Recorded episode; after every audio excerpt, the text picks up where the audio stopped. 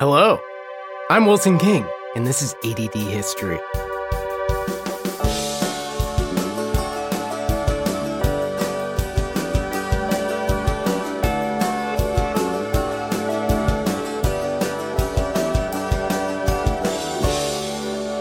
Episode 2 In the Beginning, Part 2 The Rise of the Mammals. In the last episode, we covered the 14 billion years between what appears to be the beginning of our observable universe and the apocalyptic end of the dinosaurs on Earth. It may have also been 28 billion years. Who knows? Who cares? This episode, like the one before it and the one after it, are a very different kind than the majority of the episodes of ADD history will be, because they are more about the scientific studies of prehistoric Earth than, you know, history. There's not much of a story in these in the beginning series of episodes, but there's a lot of interesting information that sets up the stage for the Earth that we know. To start this episode, the metaphor of a phoenix rising from the ashes is pretty fitting, actually. The planet was probably covered in a lot of ashes from the meteor, volcanoes, and global forest fires, and what was left of the dinosaurs evolved into birds. That works, right? Anyway, Enter the Cenozoic era, the one that we live in, more specifically the Paleocene epoch, from 66 to 56 million years ago. That word is supposed to be pronounced epic, by the way, as in a time period. I will say epoch, though, how it's spelled, to differentiate it from something that you yell when your buddy lands a 42 foot jump on a snowboard. The planet was still very hot and getting hotter, with global average temperatures 20 degrees Fahrenheit hotter than they are today. There were no ice caps, so where there was land at the poles, it was just covered in dense woods, as the large herbivores that used to thin them all out had all just died horribly.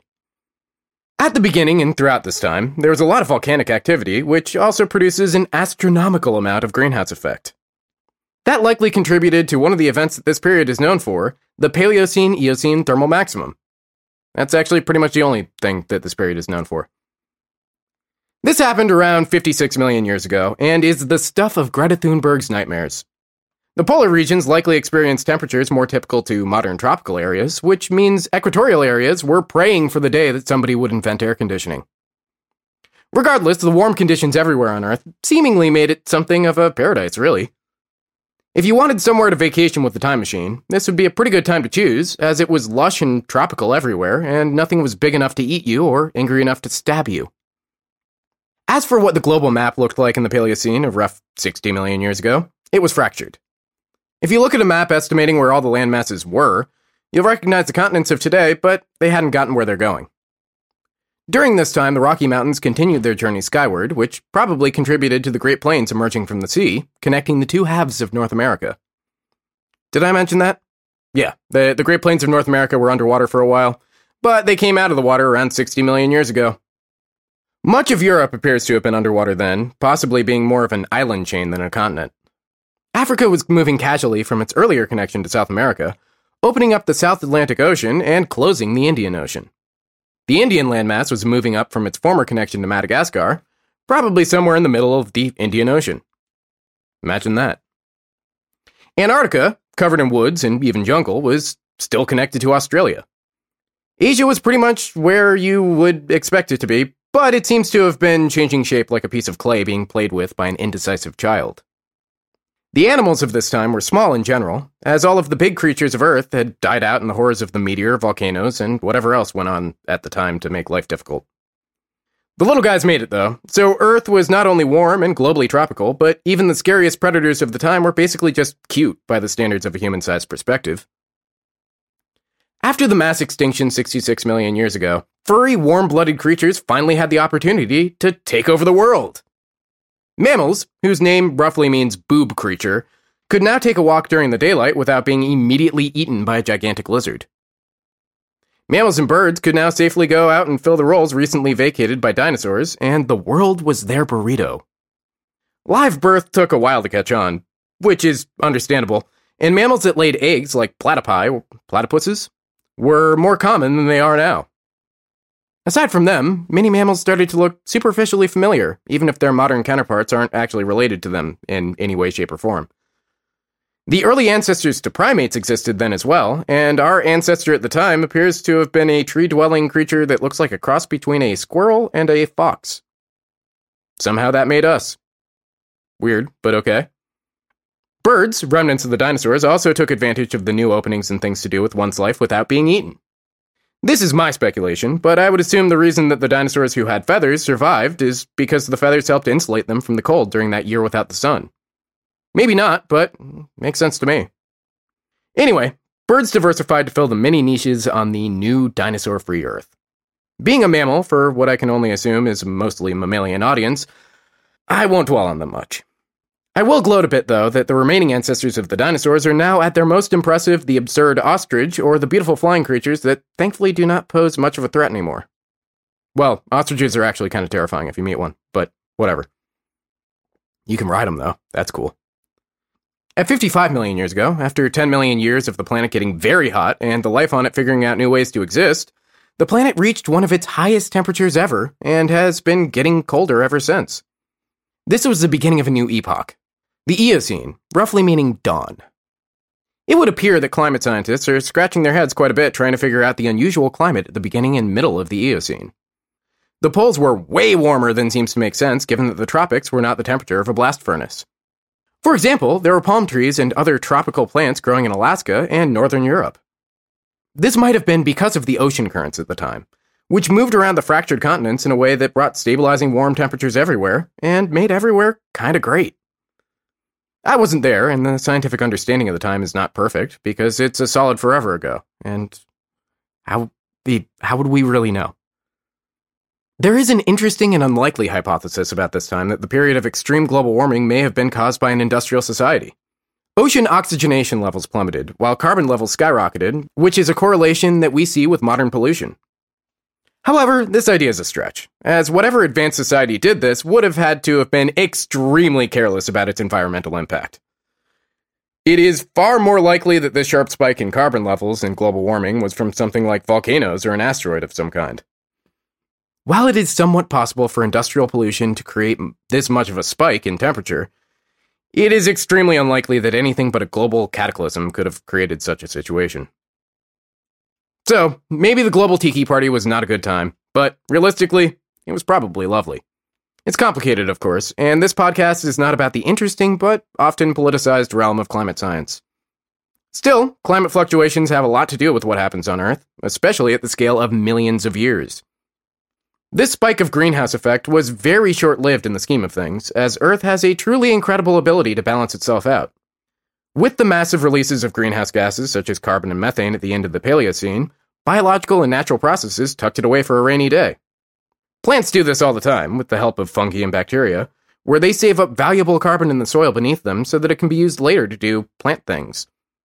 That's a very complicated subject, dealing with the soil food web and fungal hyphae, but it's a critical part of the ecosystem then and now.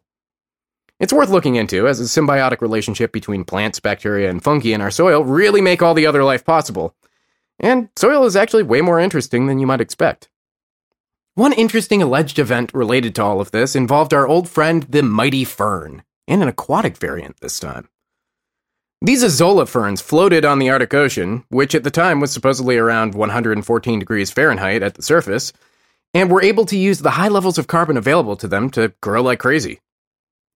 It's pretty strange to think of plants growing directly on the surface of the ocean, but plants in high carbon dioxide environments will basically perform miracles like growing on seawater. Just ask any of your friends who grow weed. Plants love carbon. When they died, they sank into the ocean, taking the carbon with them, which brought stability to the climate, and they possibly did such a good job of it that they strongly contributed to the cooling trend that has been happening in the roughly 48 million years since. All that's to say, ferns really are remarkable, aren't they? It's possible that solar activity had a lot to do with the changes in climate between then and now, too, but that's basically impossible to study, prove, or verify. I am quickly finding out that one could explore the interesting changes in climate during this period for quite a while. But in other news, India finally smashed into Asia, which started to create the Himalayas in the process, which is Earth's tallest current mountain range. In fact, the map of Earth was finally starting to look a lot like it does today, though a lot of places, notably much of Europe, were still underwater. Somehow, Earth had made it all this time without grass, which must have existed to some degree in the Cretaceous because it's been found in dinosaur dung, but apparently grass only really lived on the banks of rivers and lakes until around 40 something million years ago. Personally, I'm astounded by this, and at the moment of writing, I'm questioning everything with the knowledge that the world was somehow without grass for all of that time. From what I'm now understanding, where things could grow, there were woods or swamps, and where there couldn't, there were deserts, which was probably almost nowhere. The levels of carbon in the atmosphere was crazy, and plants grow like wildfire in that kind of situation. Since the world was generally warmer and wetter than it is now, the large areas that are now typical of grassland and steppe were generally forested. Since the planet was making strides towards being colder and drier in the mid to late Eocene, the changes in environment were leading mammals and birds to further diversify and often grow larger brains. Cool. Possibly due to the heat of this time, the new mammals were mostly rather small. Apparently, few were larger than 22 pounds. The first true ancestors to horses, elephants, bats, primates, and others appeared during this time, while now extinct carnivorous creatures affectionately known as bear dogs were quite large and probably pretty dangerous. Other creatures to avoid during this period are the terror birds, giant flightless carnivores that were likely similar in nature to velociraptors, but probably looked a lot more like gigantic murderous chickens. 40 million years later, the joke is on them. Giant falcons were also likely a serious threat to our distant ancestors of this time. But time marched on, the world got a lot colder, and 34 million years ago, the Oligocene epoch began. The global tropical tiki party was over, ice sheets were starting to establish over Antarctica, and were beginning to take hold over the Arctic land. It seems unclear exactly what the temperatures were at this time, but it was still much warmer in general than today, with CO2 levels being roughly double what they are now. It is likely that the movement of the continents during this time allowed water to circulate around Antarctica, which may have been a major reason that glaciers started to form there. The ocean currents establishing a stable circle around Antarctica might have been a really big change for the planet's climate as a whole, because ocean currents are a gigantic factor in the climate of different regions. For example, in the modern world, England and eastern Siberia share the same latitude, but it's a lot nicer to spend a winter in England than the equivalent area of Siberia. The vodka is probably better in Siberia, though. You know, homemade. That can lead to a pretty large tangent about meteorology, but in general, the winds and ocean currents lead to places like England and Western Canada being wet and warm, while areas like Eastern Russia and Eastern Canada are relatively dry and cold. In the times where landmasses were scattered and the ocean currents could just move between the continents at the equator, the stabilizing effect of ocean currents was spread more evenly across the planet. As we move into more recent times, the closing of the passages for the oceans to move around at the equator will be a gigantic factor. Anyway, the beginning of the glaciers at the poles and tectonic activity made sea levels begin to drop. There's an important concept when it comes to sea levels and glaciers called isostatic depression. I won't get deep on it quite yet, but the basic idea is that as ice covers land, sometimes miles thick, its weight displaces the magma under the land, which puffs out the coastlines. This concept will be mentioned a lot in our timeline between 20 million years ago and about 10,000 years ago. For now, it means that areas of shallow coast were literally rising out of the sea as the magma filled the areas under them. The tropical forests and jungles that seem to have been common basically everywhere during the previous epoch were now becoming temperate, and many areas were then becoming grasslands and even tundras. I remain stupefied that grass being everywhere is such a recent development, but by 25 million years ago or so, it was starting to become pretty common, as it is now.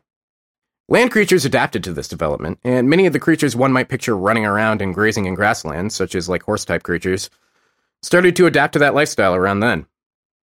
It is with great joy that I can announce the first felines appearing in Asia around then as well.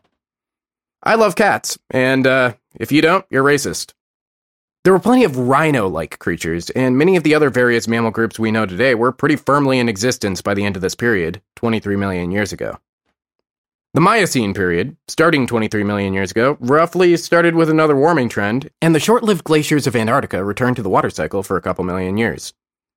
The Arabian Peninsula, connected as always to Africa, finally collided with Asia, closing the waterway between the Mediterranean and the Indian Ocean. This allowed for the elephant ancestors of the time to enter Asia.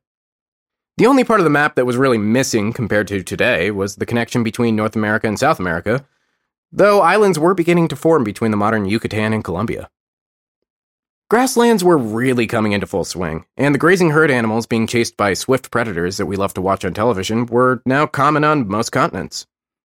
Though many species have since gone extinct, but, well, all of them are basically extinct at this point, Canines, felines, bears, and pretty much all of the types of creatures that we share the world with now existed then in their ancestral forms. That's all wonderful, but this is also the time where primates really become a thing. Fossils of anything are pretty hard to come by, but creatures like apes are the sort that are least likely to end up being fossilized in a swamp, because swamps are unpleasant places for primates to hang out. Regardless, they were all over Asia and Africa, in many shapes and sizes, and the ancestors of upright walking great apes like humans seem to have broken off from chimpanzees between 13 and 18 million years ago. Around 14 million years ago, the climate got much colder and kept trending in that direction. The ice sheets returned to Antarctica and parts of Greenland. While still much warmer than now, the world started to move towards a series of deepening ice ages, and the colder temperatures led to the extinction of many creatures. Eight million years ago, there was another sudden temperature drop, and the Antarctic ice sheet probably reached its present size, but it didn't stop there as the world continued to grow colder. Late in this period, between 6 and 8 million years ago, the Mediterranean Sea closed up to the Atlantic and almost completely evaporated, though it opened back up around 5 million years ago at the Strait of Gibraltar, resulting in what must have been a pretty dramatic flood. A little more than 5 million years ago, the Pliocene epoch started, and it was during this time that the world started to have real ice ages. With average temperatures 2 or 3 degrees warmer than now, and similar carbon dioxide levels in the atmosphere, sea levels started at 75 feet higher than present and dropped as the water slowly deposited in ice sheets at the poles. Again, the geological concept of isostatic depression is at play, like a bowling ball on a waterbed, but the bed is tectonic plates and the water is magma.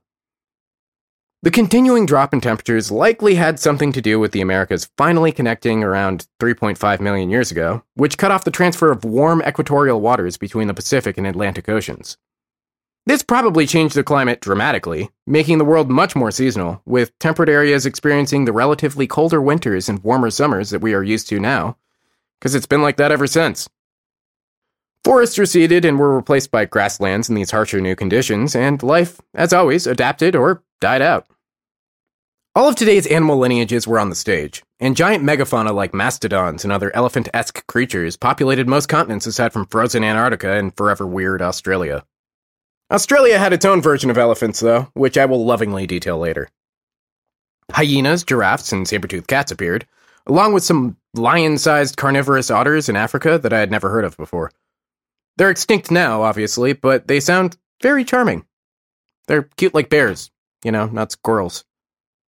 The connection of the Americas led to a lot of survival of the fittest competitions between the creatures of the long separated continents. That worked out great for some, and terribly for others. When competition is making the grass grow green, it is a bad time to be a yellow grass. Primates kept proliferating, and around 4.2 million years ago, Australopithecus, a likely human ancestor, appeared in Kenya alongside other similar species. Evidence of them is pretty sparse a few bone and skull fragments and some teeth, but the skull resembles a chimpanzee while the teeth resemble modern humans.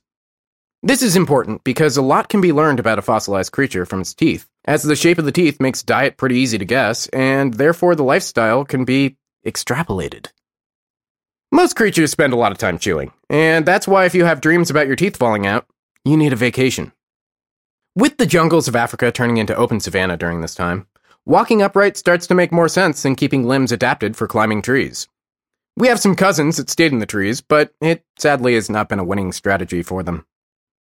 Australopithecus had teeth similar to modern humans, and evidence appears to show that they were mostly upright walking creatures, which, again, makes them pretty likely candidates for human ancestors. We'll really dive into that in the next episode. To briefly return our focus to space, however, there is some discussion of one or more stars exploding in our rough neighborhood between 10 to 20 million years ago, or as recently as 2 million years ago. It's not exactly an event that one can easily put a date on, and I'd be willing to speculate it could have even happened more recently. I am also willing to speculate that the star of which exploded may have been Sirius B, which is pretty close to us.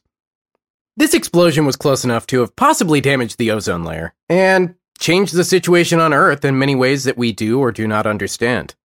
The evidence of this is a quote unquote local bubble, where there is a lower concentration of free space gases, as in, there's an explosion, and like, you know, all the gases just keep getting, you know, they, they explode away. You get what I'm saying? Anyway, our solar system and much of the stellar neighborhood is in this gigantic space bubble. Space is the great unknown throughout the story of life on Earth. It occasionally visits chaos on our beautiful blue planet throughout time in ways that range from hard to disprove to nobody ever really considered it. As human understanding of our universe grows, we will probably find the larger forces of the universe have more of an effect on our world than is obvious to us right now.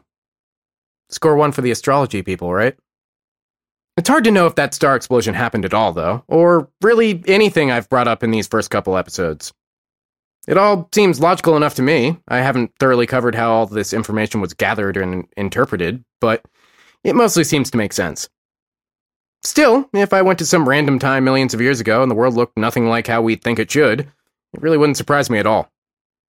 All I do know is that the more I know, the more I know that I know nothing.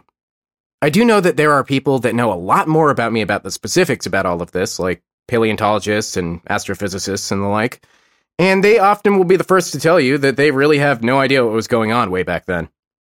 These people might not totally appreciate me characterizing their field of study as largely guesswork, but they would admit the same thing in other words. I think they would prefer the term extrapolation. Anyway, the Pleistocene epoch started around 2.58 million years ago.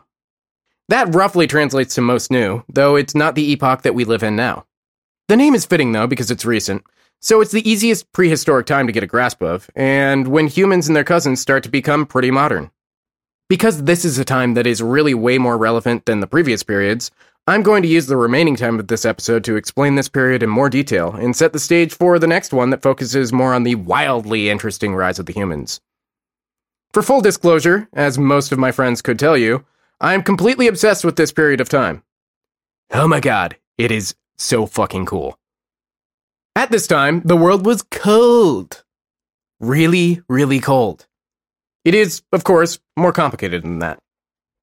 For those who trade or observe stocks, there's a concept about graphs called bouncing. This describes when you look at a graph which goes up or down on the y axis for value against time on the x axis. This concept is often referenced in stock trading, where a stock hits a low point called a bottom, then bounces up, then down, like one of those fun bouncy balls that you might have played with as a child. This stock can't go lower in theory because it's at the lowest value it can possibly be in relation to its actual value. In theory, it's a good time to buy that stock because it supposedly can only go up from there unless the CEO just quit doing cocaine. That's not the point, though, and I'm not suddenly transitioning into a finance podcast three quarters of the way through an episode. On climate graphs of the Pleistocene, the temperature bounces, creating a graph that looks kind of like a sawtooth. It gets really cold, then warms up, then a little more really cold, and on and on.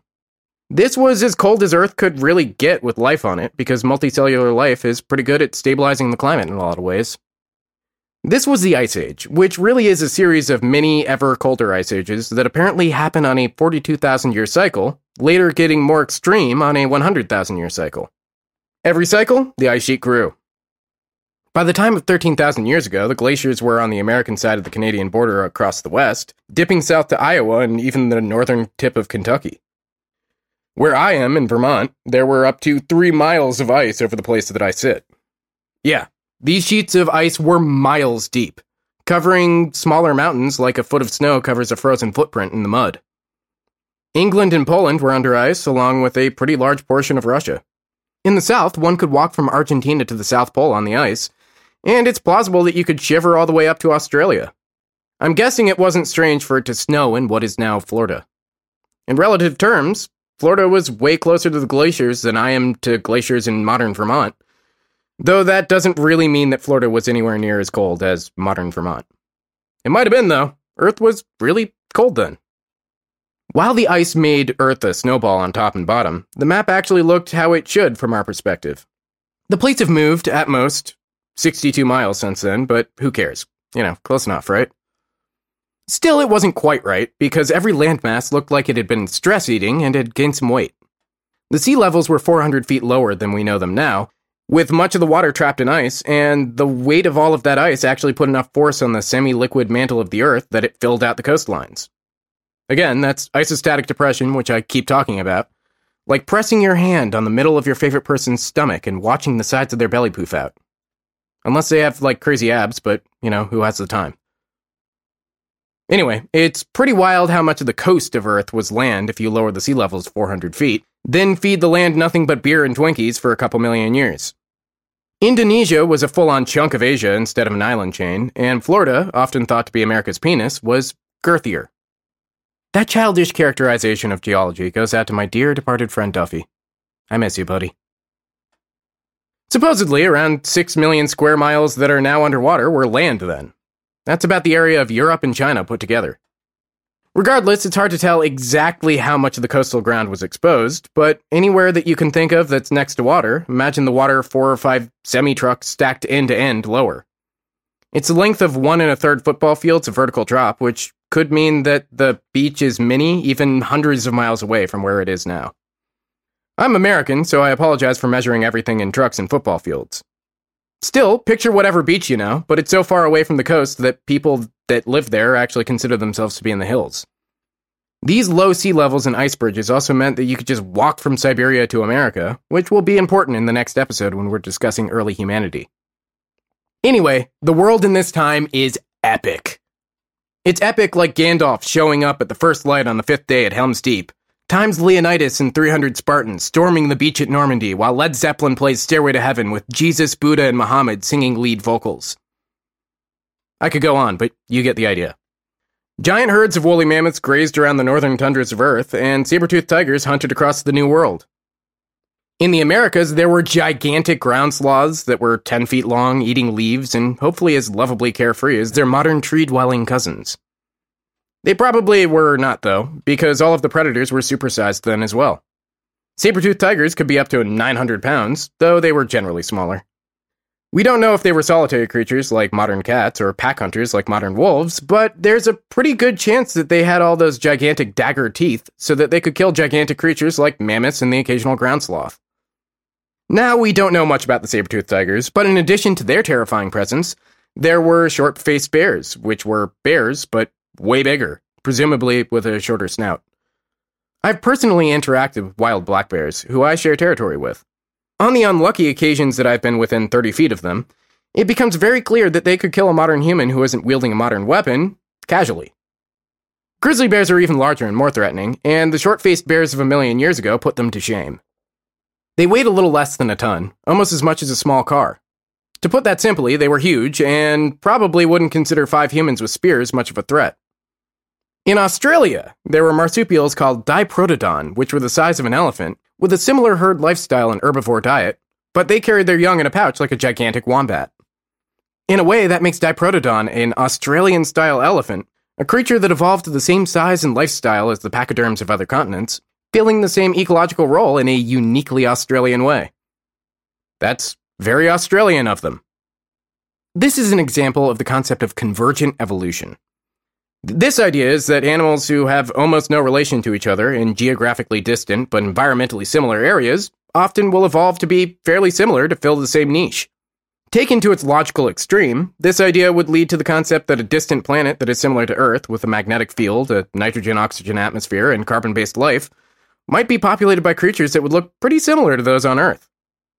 You know, if you're going to be a whale, like, there's one shape that works for being a whale. So you're probably going to be shaped like that. That's an off topic point, though I could go on about it for a while because I've watched way too much Star Trek. I could also go on for hours about the wacky, gigantic creatures we now call megafauna that populated the world at this time. They were amazing, and humans just like us shared the world with them until something crazy happened around 12,000 years ago. That's going to be covered in another episode because there were definitely modern humans who lived through that cataclysmic time. The important point is that the environment of the Pleistocene that humans were really born into is a harsh and unforgiving time. It was a cold time for Earth, and the animals we shared the world with at the time were gigantic and probably posed a serious threat to our primitive ancestors. Earth of about a million years ago was enduring the ice ages, covered in both strange and familiar creatures, and was alien but charmingly familiar to those of us who live on Earth now. It has been through a lot, so let's refresh ourselves on how we got to this point. Earth started with a billion years of hostile lifelessness until the planet formed a magnetic field. Then Earth spent about 3 billion years being covered in single celled life forms like a block of cheese that was left out for too long. Then it was populated at sea and soon land by what are essentially gigantic bugs who died out, then gigantic lizards who died out, and finally us and the creatures we share it with now, who are hopefully not dying out. It was quite a journey to a million years ago, and it arguably gets a lot more interesting when humans take over but that's because we are very self serving creatures. The moral of this story is adaptation. The conditions of living change constantly in more ways than the creature experiencing it can fully understand. Evolution and adaptation are so built into life that every choice in a creature's mind and every hair on their body is constantly tuning that creature to thrive in the environment that they're living in.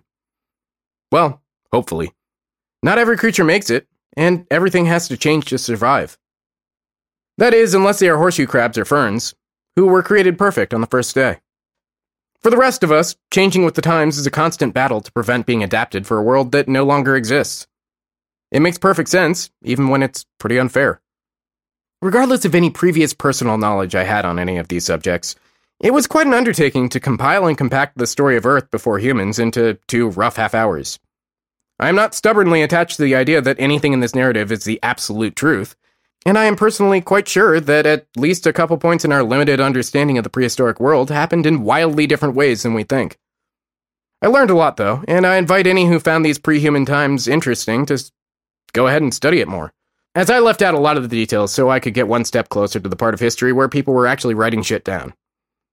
There is still a lot to cover before then, though, as our next story is the epic Rise of the Humans.